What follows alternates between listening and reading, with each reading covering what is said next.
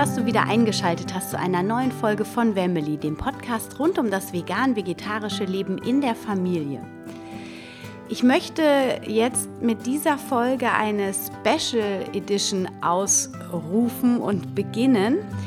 Und zwar werde ich in den nächsten Tagen alle zwei Tage eine Podcast-Folge hochladen. Und es geht um das Thema Essstörungen bei Frauen. Warum komme ich da drauf? Ich beobachte sehr, sehr genau die Frauen in meinem Umfeld, aber vor allem auch die veganen Mädchen und Frauen. Und ich war ähm, auf einem Instagram-Treffen vor einigen Wochen und mir ist aufgefallen, dass da einige sehr, sehr dünn waren. Und mich berührt das immer sehr und das ist auch der Grund, warum ich die Frauen so genau anschaue, weil ich immer schaue, sind die wirklich von Natur aus so schlank oder sind sie krank? Es reimt sich, okay. Ähm, warum habe ich diesen Blick? Natürlich, weil ich meine Geschichte auch in einer Essstörung habe. Und ähm, diese Essstörung, die möchte ich heute mit dir teilen. Wenn du mir schon länger folgst, hast du das sicherlich auch schon mal mitbekommen dass ich davon gesprochen habe, aber ich habe sie noch nie ausgebreitet und das werde ich heute tun. Und wie du mich vielleicht kennst, mache ich diese Folge heute spontan. Also ich habe mir nicht überlegt, was ich sagen werde. Ich kenne meine Geschichte, aber ich habe sie lange nicht mehr sehr intensiv erzählt. Und ich habe mir jetzt die Fragen, die ich meinen Podcast-Gästen, die jetzt im Weiteren in den nächsten Tagen online geschaltet werden, ähm, die ich gestellt habe, diese Fragen, die habe ich jetzt hier vorliegen als Leitfaden.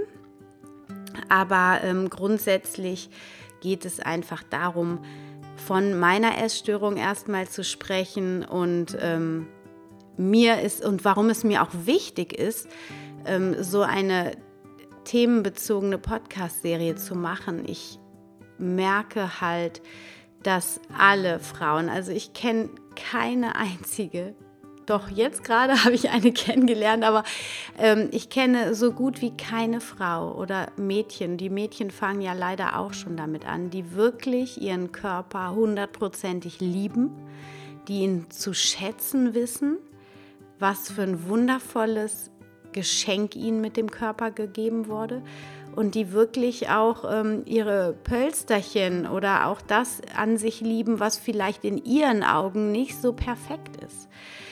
Und ich möchte einfach einen Beitrag dazu leisten und die Frauen und jungen Frauen und Mädchen dazu aufrufen, sich wirklich wieder mit ihrer inneren Kraft, mit ihrer Selbstliebe zu verbinden und das nach außen zu bringen, was in ihnen schlummert und sich nicht umgekehrt von außen nach innen krank zu hungern, weil sie glauben, einem Schönheitsideal entsprechen zu müssen, was auf so wenige Frauen in dieser Gesellschaft nur funktioniert, nämlich groß und schlank zu sein. Das ist mir ein Riesenherzensthema und daher habe ich mit einigen Frauen und jungen Mädchen gesprochen, die ihre Geschichte hier in dieser Podcast-Serie mit dir teilen, um dich nicht nur zu inspirieren, ähm, aus deiner, vielleicht deiner Essstörung hinauszukommen, sondern auch ähm, um dich zu inspirieren, da gar nicht erst hineinzugehen, falls du am Anfang stehst. Also nimm dir ein bisschen Zeit für diese Folgen. In den nächsten, ich glaube, es sind 20 Tage, weil es 10 Podcast-Folgen sind. Also alle zwei Tage sind es 20 Tage. Nimm dir die Zeit für dich und äh, hör dir ihre Geschichten an, lerne daraus. Du wirst mit jeder Podcast-Folge auch immer die besten Learnings dieser Frauen bekommen, sodass du nicht nur ihre Story hörst, sondern wir auch immer herausarbeiten, was sie für Tools nutzen, um mit ihrer Essstörung Frieden zu schließen. Und jetzt starten wir mit meiner Geschichte.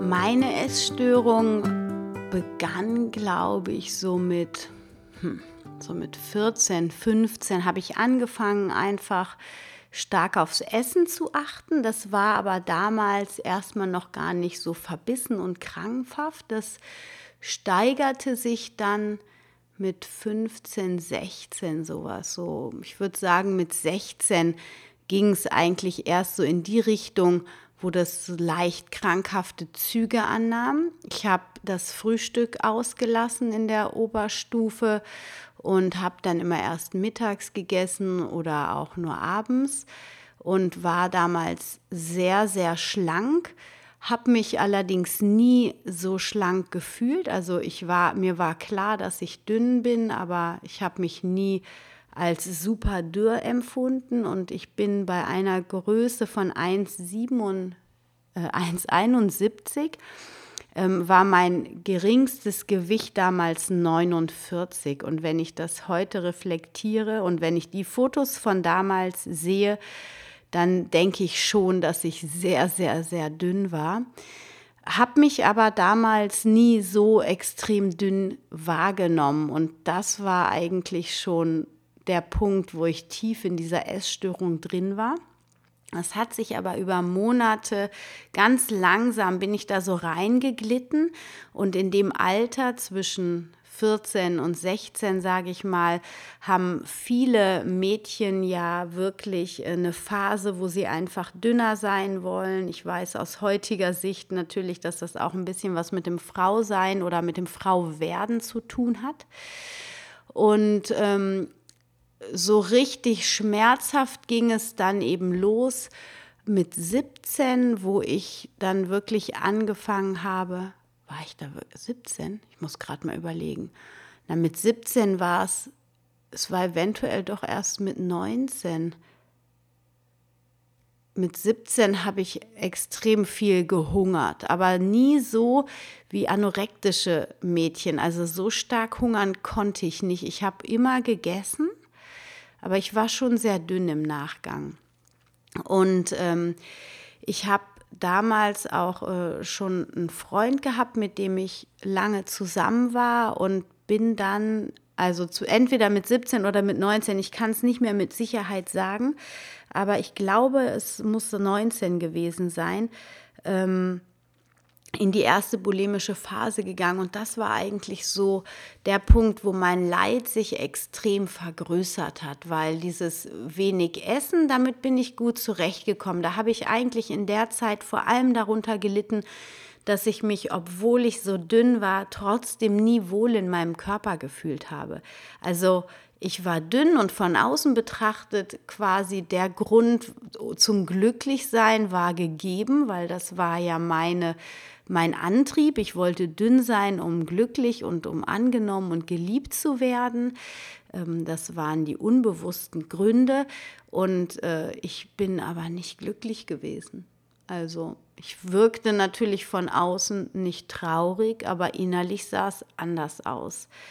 Und ähm, als dann mit 19 die bulimische Phase kam, war es auch so, dass ich ähm, diesem Hunger, diesem andauernden nicht mehr standhalten konnte und dann einfach wirklich wahllos in mich reingefressen habe und das aber überhaupt nicht ertragen konnte, wirklich so viel zu essen. Also ich habe erstmal angefangen, einfach nur meinen Hunger zu stillen und dieses krankhafte Überessen, das kam dann erst im zweiten Schritt, wo ich dann wirklich in einer ganz extremen Phase wirklich, wie man es auch so in den Büchern oder mittlerweile im Internet liest, ich bin wirklich gezielt einkaufen gegangen, habe mir alles eingekauft, was ich mir sonst verboten habe und habe das alles gegessen und habe es anschließend wieder ausgekotzt. Und das waren wirklich Riesenmengen an Essen, die ich da in mich reingefressen habe. Also wenn ich das heute reflektiere, dann schäme ich mich auf jeden Fall für diese Fressanfälle, aber auch ähm, ich bin auch schockiert, wie viel man essen kann irgendwie. Tja, und ähm, ich hatte immer schon hohes Bewusstsein für Gesundheit und ähm, das habe ich natürlich in dem Punkt abgeschnitten, habe aber, weil ich meinte, das würde meinem Magen gut tun, danach immer ein Glas Milch getrunken. Es war wahrscheinlich so ein natürlicher Reflex, um die Säure zu mindern. Heute weiß ich, dass Milch ja auch säuernd wirkt, aber früher, also so ein bisschen schleimfördernd ist sie ja auch. Und irgendwie habe ich gedacht, das hilft meinem Magen. Ich habe mir immer sofort die Zähne geputzt. Also ich habe keine Langzeitschäden davon getragen, soweit ich das bis heute weiß. Und die Phase, die dauerte auch nicht lange. Also es waren geschätzt vielleicht ein halbes Jahr. Ich weiß nicht, wie anderen Mädchen das geht oder Frauen, wie lange man in solchen bulimischen Phasen stecken kann, weil ich das auch für mich aufarbeitet habe mit äh, Therapeuten, aber nie bei anderen geschaut habe und mit anderen darüber gesprochen habe, wie es bei denen eigentlich aussieht. Denn es ist ja doch so, dass man nicht unbedingt über seine Essgestörtheit so stark redet, weil es einem ja wirklich unangenehm ist. Und das ist auch das, was ich jetzt halt merke. Ähm, das ist wirklich ein unangenehmes Gefühl. Und ich bin da einfach so dermaßen aus dem Ruder gelaufen. Und es war so, dass ich diese Fressanfälle ähm, am Anfang einmal in der Woche hatte und dann vielleicht ähm, eine Phase, wo ich mal zwei, dreimal in der Woche gekotzt habe. Und es gab aber auch vielleicht zwei, drei Wochen, wo ich das ein bis zweimal am Tag gemacht habe. Aber das waren wirklich, das war nur ein ganz kurzer Zeitraum, weil ich danach auch echt gemerkt habe, dass das ist weder gesund noch ist es das, was ich will. Ich will so nicht leben, weil man fängt an, sich zu verstecken. Also ich habe mich sozial zurückgezogen in diesen Phasen vor allem. Ich habe damals schon mit meinem damaligen Freund zusammen gewohnt. Der hat den ganzen Tag gearbeitet. Ich war gerade mit der Schule fertig ähm, und habe äh, gearbeitet. Da, also tagsüber war alles kontrolliert und ich habe mich gesund ernährt und alles war okay, aber diese Fressanfälle, die waren dann halt irgendwie einmal in der Woche nicht kontrollierbar und das habe ich dann eben so getimt, wenn ich alleine zu Hause war und man putzt natürlich dann auch alles, dass nichts riecht und nichts gemerkt wird irgendwie. Und ich glaube, mein Umfeld hat das so gar nicht mitbekommen. Und dann ähm, wollte ich eben aus diesem aus diesem Gestörtsein und aus dieser Essstörung mich befreien und heilen und habe dann äh, beschlossen, Heilfasten zu machen, weil ich nämlich damals dann auch mit meinem Gewicht wesentlich höher war. Also ich habe dann, glaube ich, so um die ja, 57 gewogen. Also in, mein, in meinem heutigen Bewusstsein ist es ein Normalgewicht bei 1,71 und war aber, habe mich da halt nicht wohl mitgefühlt. Natürlich und mit diesen Fressanfällen natürlich erst recht nicht. Und habe dann geheilfastet und habe dann ein Buch für Essgestörte gelesen.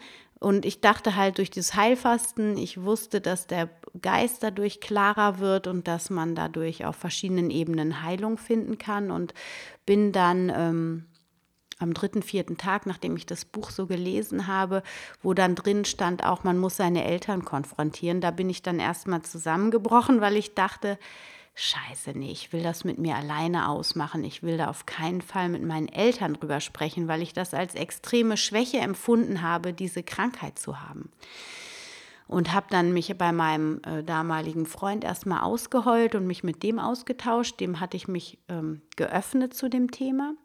Aber wie das in dem Alter so ist, äh, der war damit total überfordert und konnte da auch nicht wirklich viel mit anfangen. Hat mir sein Ohr geschenkt, das hat mir sehr geholfen und äh, hat mich da auch unterstützt, soweit es ging. Aber man ist schon in so einer Essstörung sehr alleine, immer wieder. Auch wenn man von außen vermeintlich Hilfe bekommt, im Inneren ist es einfach so aufgewühlt alles und man fühlt sich einfach mit dieser Krankheit total allein. Und mir war aber klar, okay, ich muss meine Eltern konfrontieren. Dann habe ich das auch gemacht. Also ob ich meinen Vater konfrontiert habe, das weiß ich ehrlich gesagt gar nicht mehr. Aber mit meiner Mutter habe ich gesprochen und das hat sich mir eingeprägt. Und ähm, was im ersten Schritt ja ganz häufig geschieht, ist, dass man seinen Eltern die Schuld für die Essstörung gibt. Und das habe ich damals eben auch gemacht. Ich habe meiner Mutter die Schuld gegeben, denn die hat zu mir immer gesagt, nachdem ich aus dieser extrem dünnen Phase rausgegangen bin und wieder versucht habe, für mich ein normales Verhältnis zum Essen zu finden, ähm, und äh, mich gesund und vollwertig ernährt habe und auch das Essen gefeiert habe, das war nämlich so mit 17, jetzt kriege ich es zeitlich langsam in Reihe, ähm, da bin ich dann halt so auf 57, 58, vielleicht sogar auch mal 59 Kilo. Und sie hat dann zu mir gesagt, Anna, ähm, dein Hintern ist ganz schön dick geworden. Und das hat sie mir dann häufiger gesagt. Und ich habe mich halt immer gefragt, Mama, warum sagst du mir das? Ich, ähm, das fühlt sich für mich nicht gut an und ich versuche gerade ein gesundes äh, Gefühl für mich und meinen Körper zu finden. Und dann bekomme ich so ein Feedback von meiner Mutter. Und das habe ich ihr dann vorgeworfen in dem Gespräch.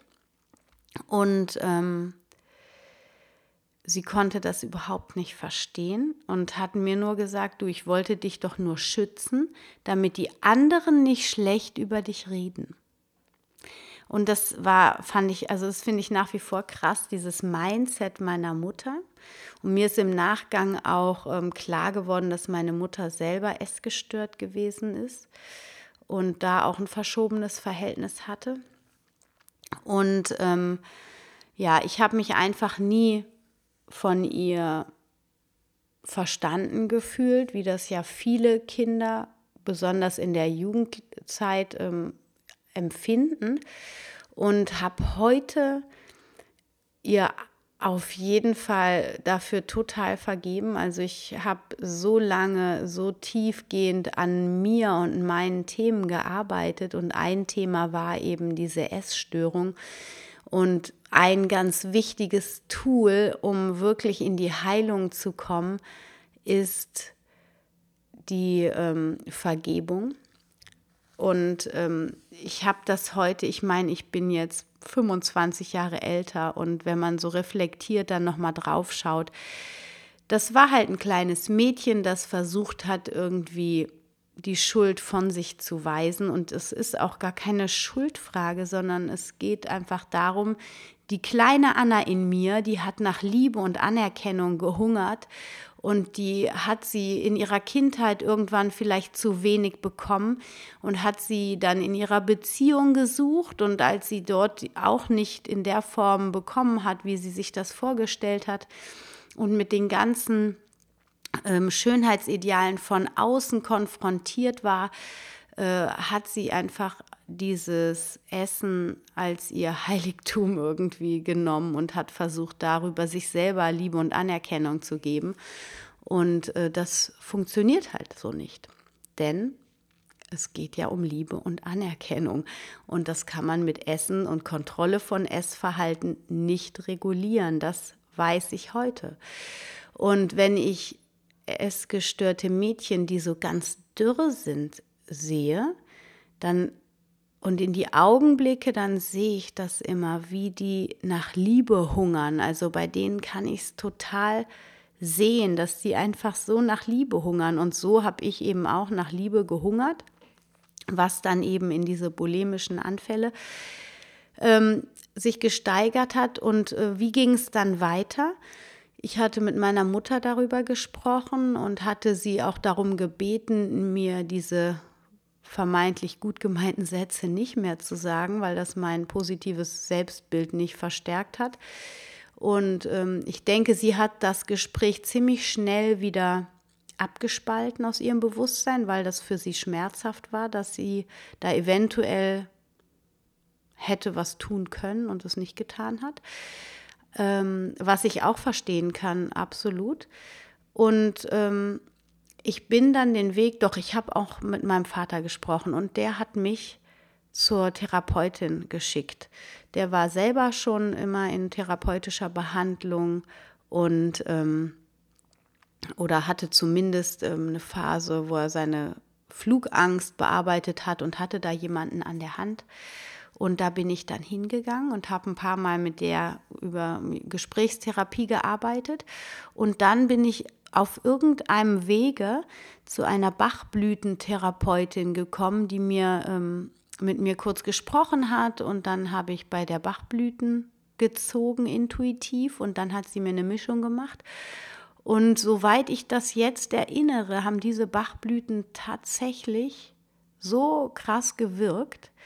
Also das äh, Prinzip ist bei den Bachblüten, dass die Seelenzustände, von denen wir sieben haben nach diesem Prinzip, ähm, im Ungleichgewicht sind, wenn irgendwelche Störungen im Körper sind. Und mit der Hilfe der Bachblüten können diese Seelenzustände wieder in Balance geraten, ganz vereinfacht gesagt. Und äh, tiefer bin ich da auch nie reingegangen in dieses Bachblütensystem. Auf jeden Fall super, super spannend. Und das hat mich echt aus der Bulimie und aus dieser Essstörung im ersten Schritt rausgeholt begleitet mit der Gesprächstherapeutin, wobei das war so ein bisschen an der Oberfläche kratzen und das im Nachhinein, muss ich sagen, hat mir das nicht wirklich geholfen. Aber in dem Fall hatte ich jemanden, mit dem ich reden konnte und deswegen hat es doch irgendwo gut getan. Ähm, dann bin ich zwei Jahre später nach Bayreuth gezogen, um Theaterwissenschaften zu studieren, weil ich eigentlich mal Regisseurin werden wollte und ähm, habe da in Bayreuth meine absolute Freiheit genossen. Ich bin halt, ähm, als ich 14 war, seitdem ich 14 war, war ich immer in einer festen Beziehung, also in einer und die sich dann von der anderen abgelöst hat.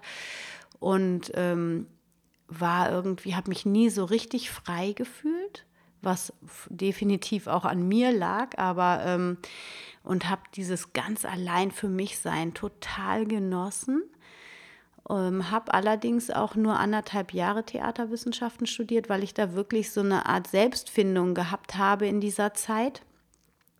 Und bin aber da dann auch nochmal von einer sehr gesunden, vollwertigen Ernährung, ähm, die allerdings auch nicht entspannt war, weil ich habe, erinnere mich, dass ich da auch ähm, mein Essen schon auch kontrolliert habe. Ich habe Unmengen Gemüse gegessen, wenig Kohlenhydrate, Fleisch habe ich mir sowieso nie selber gemacht.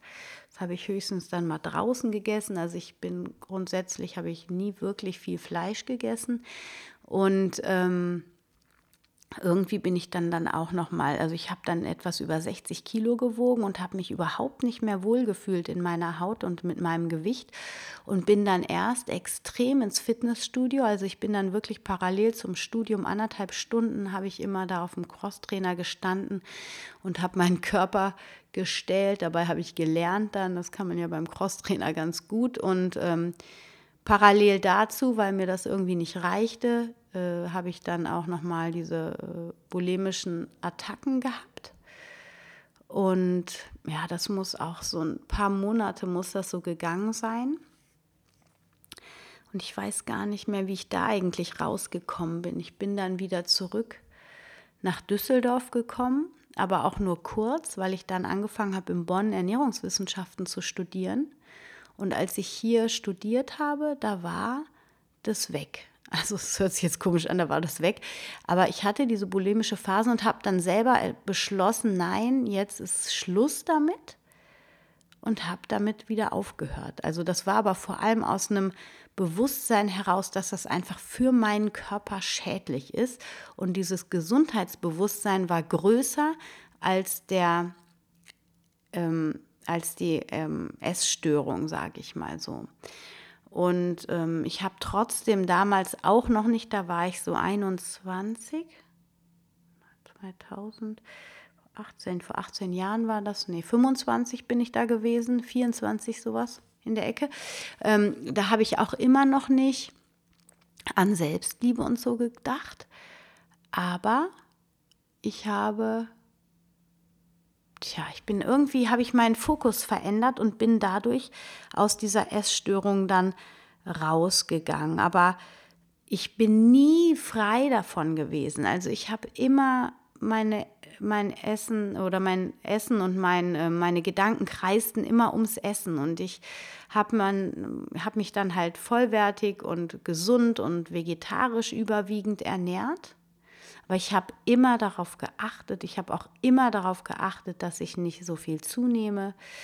Ähm, habe dann auch noch mal einen Beziehungswechsel gehabt und da habe ich dann, ähm, da bin ich eigentlich einigermaßen entspannt gewesen mit dem Essen, war aber auch nicht in meinem Idealgewicht, also hatte auch so um die 60 Kilo.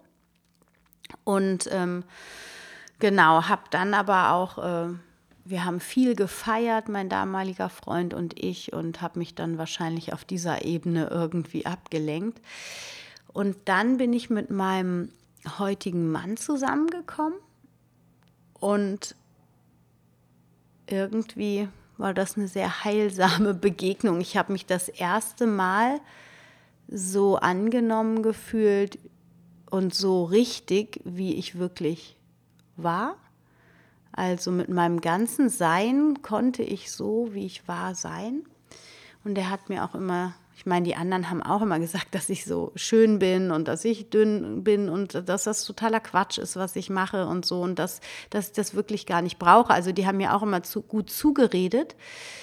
Aber bei meinem jetzigen Mann, da habe ich das erste Mal mich auch so wohlgefühlt, also so richtig in meinem ganzen Sein. Und das hat mir auf jeden Fall auch zu meiner Heilung beigetragen.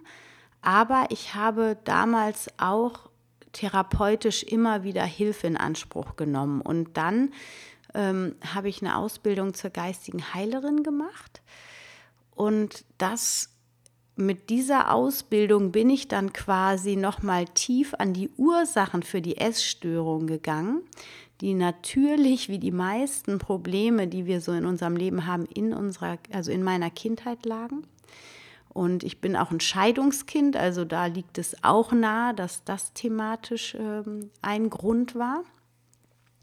Aber eben auch, ähm, ja, dass ich mich einfach als Kind nicht gesehen und nicht gefühlt, gefühlt habe und ähm, über meine Grenzen gegangen worden ist, wo ich das, wo mir das nicht mehr gut tat und ich einfach ein kleines verlorenes äh, Kindlein war ähm, oder mich vor allem so gefühlt habe. Und das hat dann quasi unter anderem diese Essstörung hervorgerufen. Und die, diese Essstörung heute ist für mich eigentlich mittlerweile ein Signal, wenn mein Körper, beziehungsweise wenn mein Seelenleben extrem stark durcheinander kommt und ich sehr über meine Grenzen gehe und nicht mehr genug auf mich achte, beziehungsweise auch nur in einem Lebensbereich nicht genug auf mich achte, dann merke ich, dass diese Essstörungssignale wieder auftauchen. Also es war jetzt tatsächlich in dem letzten Jahr,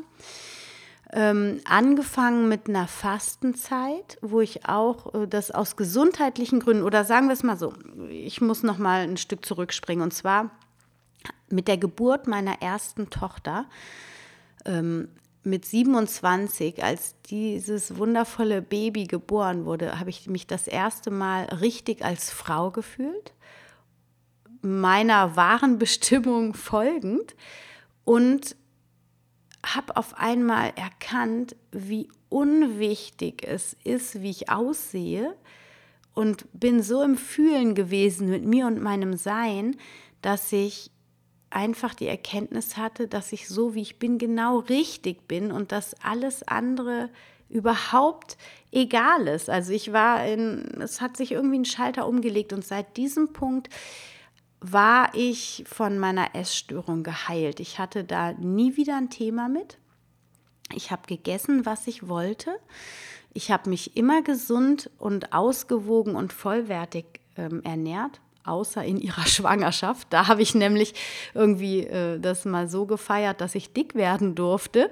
Das war auch ein bisschen krass. Das tut mir im Nachhinein leid, weil sie hat doch einiges ähm, da kompensieren müssen. Ich habe echt viel Eis und äh, Chips gegessen und Schokolade und habe mich einfach des Lebens gefreut, dass ich äh, ja endlich einfach mal loslassen kann, was das mit dem Essen angeht. Und danach, wie gesagt, war es dann entspannt und ich habe ähm, ja, es war auch so durch das Stillen wusste ich, ich muss viel essen und das war einfach so genial und ich habe trotzdem abgenommen und das war einfach, ich habe äh, mein Idealgewicht von 56 Kilo gehabt und ich musste nichts dafür tun und so war es dann auch nach meinem ersten Sohn.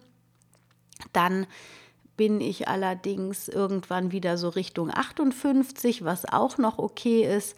Aber äh, ich merke heute zum Beispiel, wenn ich so Richtung 60 wandere, dann denke ich immer so, Anna, jetzt musst du mal wieder ein bisschen drauf achten, vielleicht mal zwei Kilo wieder runter, ähm, weil bei mir noch so ein Glaubenssatz rumwabert, wenn man älter wird, dann nimmt man zu der Körper verändert sich und hormonell verändert sich was. Ich meine, so viel älter bin ich jetzt noch nicht, aber trotzdem verändert sich äh, die Körperstatur und die Zusammensetzung und äh, so. Das wabert so in meinem Bewusstsein noch mit.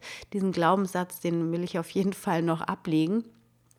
Und ähm, ähm, um wieder eine, einen Punkt anzuknüpfen, vor einem Jahr habe ich angefangen, habe gefastet aus gesundheitlichen Gründen, weil ich denke und der Meinung bin, dass man mindestens einmal im Jahr seinem Körper eine Generalüberholung äh, zukommen lassen sollte, damit die Selbstheilungskräfte wieder voll aktiviert werden.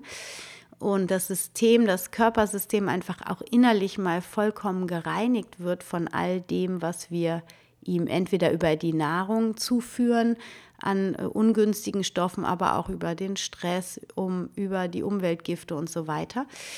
Und habe also aus gesundheitlichen Gründen gefastet und habe den Familienbetrieb hier aber komplett weiter ähm, ja, geführt. Das heißt, ich habe für alle Essen gemacht und äh, Brote geschmiert und das hat drei Tage gut geklappt und am vierten Tag bin ich dann irgendwann so sauer und aggressiv geworden, weil es mich so frustriert hat, dass ich nicht essen konnte. Und da hat mein höheres Bewusstsein auch nicht geholfen, dass ich das ja aus einem Grund mache, um mir selbst was Gutes zu tun. Ich war einfach nur noch frustriert und an dieser Fastenzeit, das hat irgendwie einen Knackpunkt gegeben und seitdem bin ich aus meinem Gleichgewicht essenstechnisch wieder rausgefallen. Und das hat mich jetzt lange beschäftigt. Ähm, also ich habe mich insgesamt das letzte Jahr mehr mit der Ernährung beschäftigt als sonst. Ähm, nicht aus beruflichen Gründen, sondern eben, weil ich dachte, okay, so, ich möchte jetzt wenigstens 56, 57 Kilo wiegen. Und wie kriege ich das hin? Und seitdem ich mich damit so beschäftige und ich habe wirklich nur ein, zwei Kilo immer mehr, vielleicht 60 Kilo, was jetzt auch noch für mich eigentlich okay ist, aber ähm, nicht optimal. Und das sind wirklich nur so Nuancen. Also es ist so ein Feintuning, wie ich merke. Und auch alles andere als mega dramatisch. Aber es hat sich äh, jetzt in den letzten zwei Monaten etwas zugespitzt und ich weiß jetzt auch, warum es sich zugespitzt hat. Also erstens, weil ich eben genau diese Podcast-Serie starten soll oder das war so mein Gefühl, dass das jetzt der richtige Zeitpunkt ist, einfach mit diesem Thema mal nach draußen zu gehen und verschiedene Geschichten abzubilden, meine Geschichte einfach mal wirklich zu erzählen und ähm, da auch noch mal mit all den Facetten reinzufühlen, was so eine Essstörung eigentlich bedeutet. Und dafür bin ich eigentlich total dankbar dass ähm, ich wirklich noch mal reingefühlt habe, wie tief dieser Selbsthass geht und diese Verleumdung und, und ja, dieser, ja, diese Wut und die Aggression, die man gegen sich selbst verspürt, wenn man seinen hohen Ansprüchen nicht gerecht wird. Und ob das jetzt auf der Ernährungsebene ist oder vielleicht auch auf einer beruflichen Ebene, das kann bei anderen Leuten ja auch so sein. Also das kann, muss ja nicht immer sich im Essen ähm, widerspiegeln. Bei Frauen ist es halt häufig das Essthema und das Körperthema, aber bei Männern oder auch bei ähm, dominanten Frauen, sage ich mal, die viele männliche Anteile ausdrücken, kann das auch das Berufsthema sein. Das heißt, ähm, Grundtonus ist dieser Selbsthass und dieses wenige sich selbst dafür wertschätzen, was wir eigentlich sind und uns stattdessen immer selber runtermachen, einen riesigen Kritiker in uns tragen, der uns immer runter macht, statt dass wir sehen, was wir sind und wer wir sind und was wir für ein wunderbares Geschenk mitgebracht haben für uns und für unsere Mitmenschen und wer wir sein können, wenn wir groß träumen und wirklich ähm, diese Konventionen, mit denen wir aufgewachsen sind, hinter uns lassen und darüber hinaus wachsen. Und dass es darum geht, wirkliche Selbstliebe und Selbstannahme zu entwickeln und ich gelernt habe auch, welche Möglichkeiten es gibt, diese Selbstliebe zu entwickeln und ähm, welche Tools es gibt, um sich selbst zu heilen. Und das, dafür bin ich so dankbar. Das durfte ich in den letzten zwei Monaten, dadurch, dass ich selber noch mal so ins Ungleichgewicht gekommen bin, äh, wirklich noch mal ganz bewusst nachempfinden und in dieser Klarheit und in dieser Beobachterrolle. Ich war wirklich ein Beobachter meiner selbst. Ich habe gesehen, wie mein Ego im zickzack gesprungen ist und den Kopf geschüttelt hat und, und sich im Boden wie so, so Rumpelstilzchen selbst zerrissen hat, als es erkannt wurde. Ja, also dieses Zerrissensein in sich, das durfte ich alles nochmal nachempfinden, aber dadurch, dass ich durch meine jahrelange Yoga-Übung und Erfahrung jetzt auch wirklich immer mehr die Rolle des Beobachters wirklich beibehalten kann, ähm, und mich nicht mehr auf diese Dramen meines Egos einlasse, kann ich es einfach noch mal viel bewusster und viel mitfühlender und achtsamer miterleben und das eben jetzt auch in dieser Podcast-Serie mit dir teilen. Und dafür bin ich echt super dankbar. Ähm, was ich ich will noch nicht alles verraten, sondern ich würde gerne am Ende dieser Podcast-Serie nochmal ein Resümee machen. Auf der einen Seite werde ich von allen Teilnehmern die Tools nochmal aneinander rein und auf der anderen Seite werde ich dann auch nochmal resümieren, welche Tools du wirklich auch oder die mir geholfen haben, ähm, die, du, die ich dir mit auf den Weg geben möchte was ich heute mache. Ich mache eine ganze Reihe von Dingen, um meine Selbstliebe weiter wachsen zu lassen. Aber für heute sollen drei Dinge dir äh, mit auf, gebe ich dir heute drei Dinge mit auf den Weg.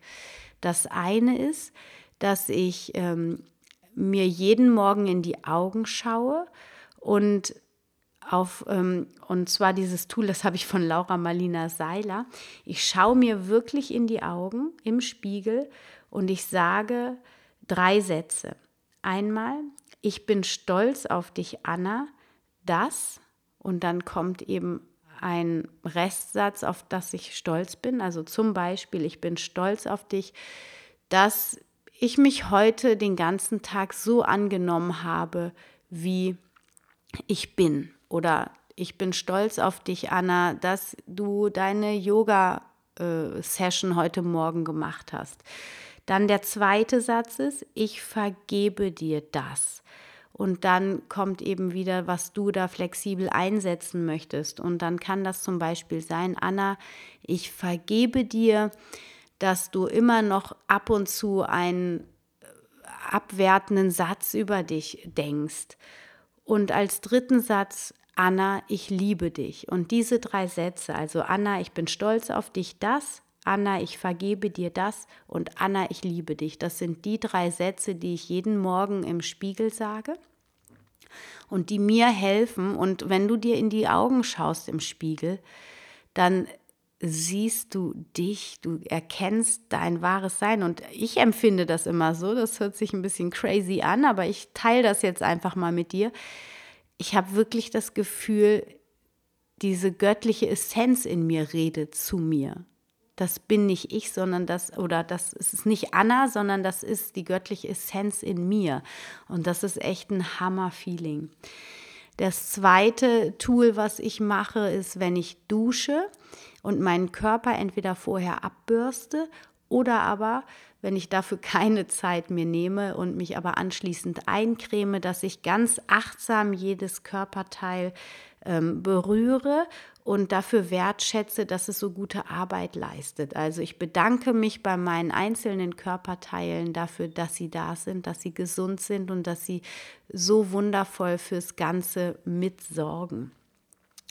Und als drittes Tool, ähm, bevor ich aufstehe, im Bett liegend, während mein Wecker quasi im Schlummermodus ist, um mich dann ein paar Minuten später nochmal ans Aufstehen zu erinnern, bevor ich mein, meine Beine aus dem Bett schwinge, finde ich drei Dinge, für die ich ganz besonders dankbar bin.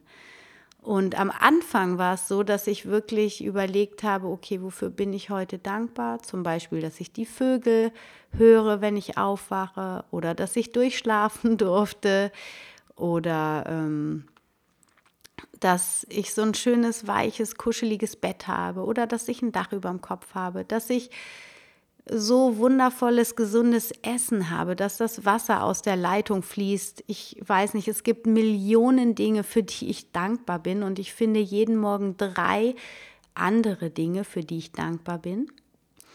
Und was noch intensiver ist, wenn du das nicht nur verbalisierst in deinem Kopf. Du kannst es auch aufschreiben. Also ich schreibe das auch ganz oft auf. Das mache ich allerdings eher abends. Morgens denke ich nur daran.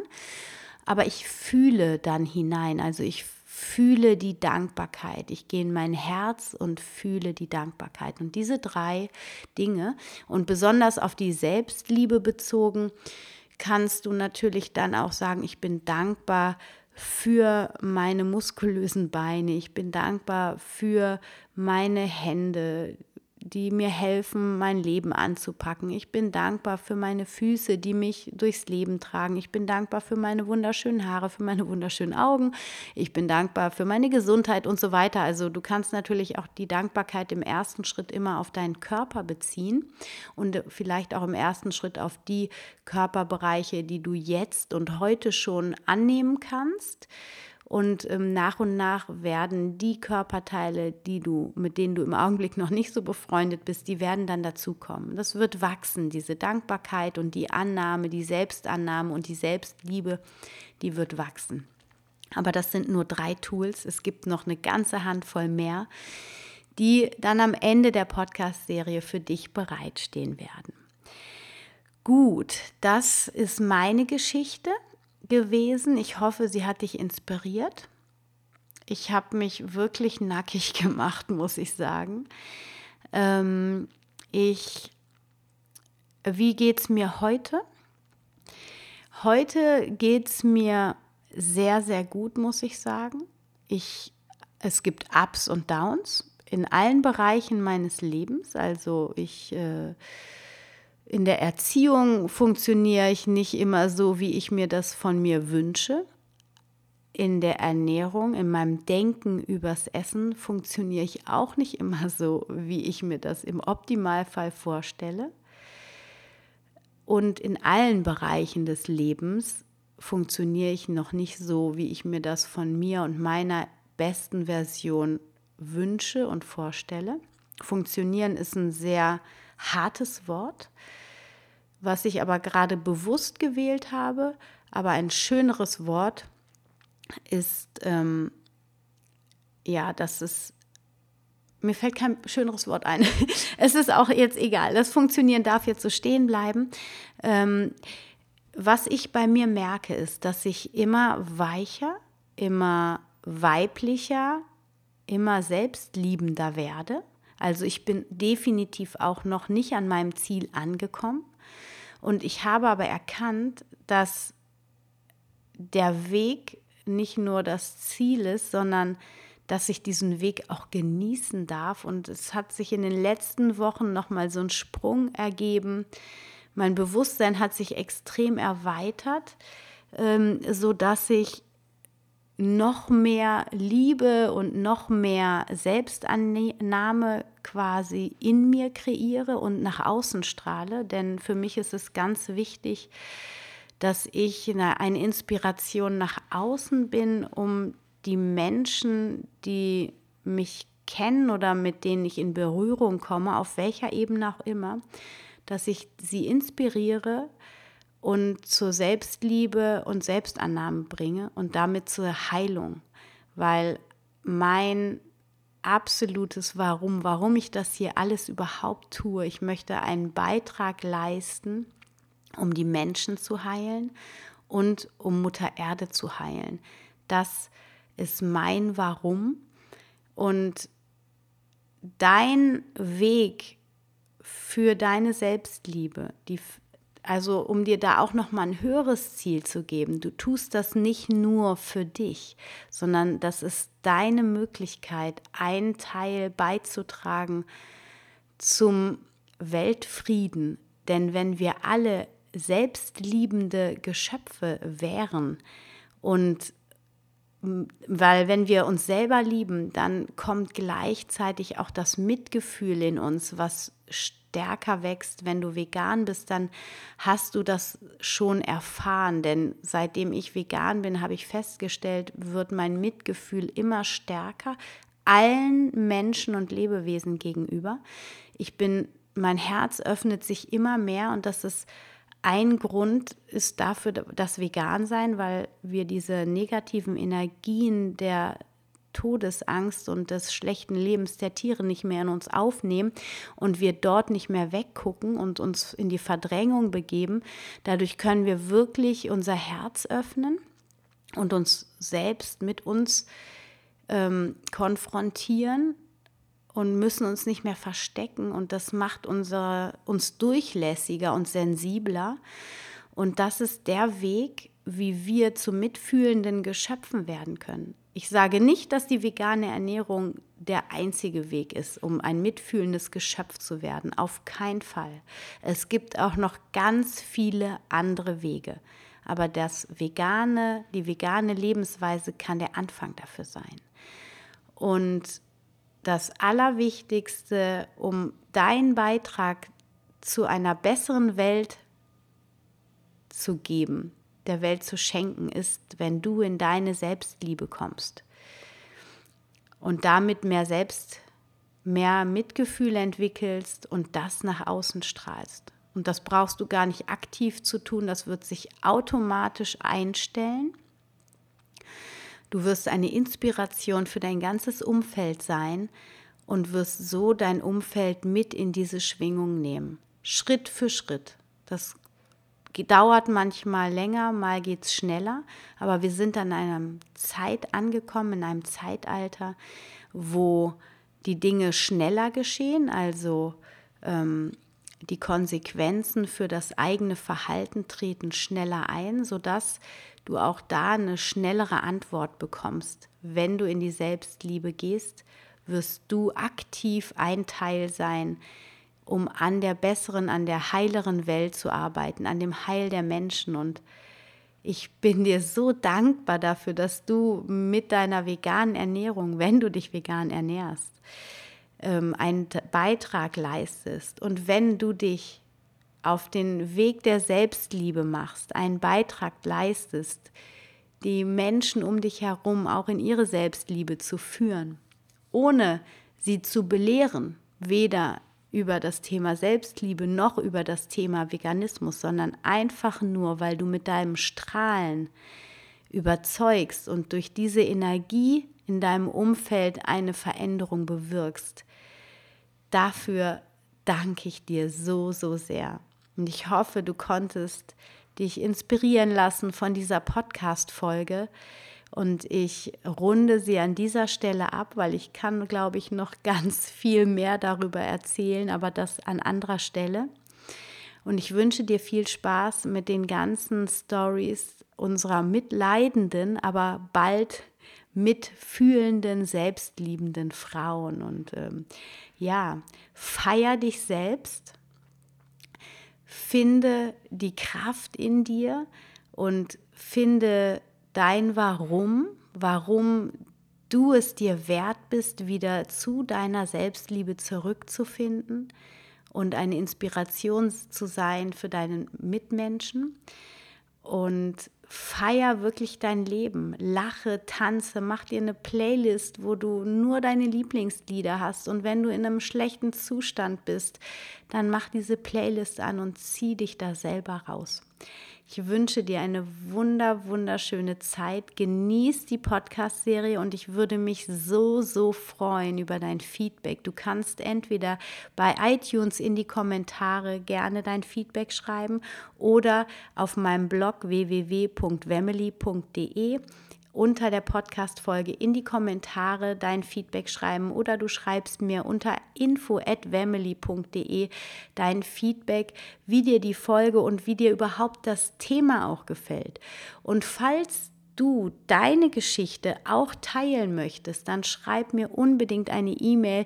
Dann werde ich diese Podcast-Serie auch ähm, nochmal erweitern, beziehungsweise einen zweiten Teil davon machen.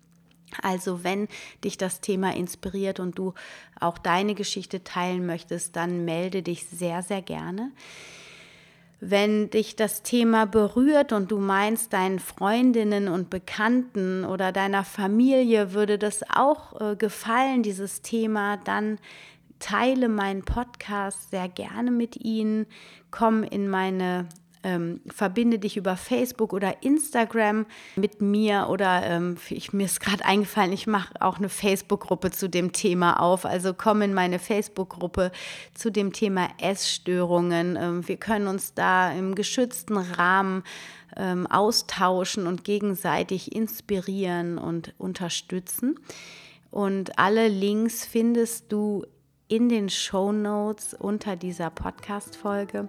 Ich wünsche dir alles, alles Gute. Stay healthy and happy. Deine Anna.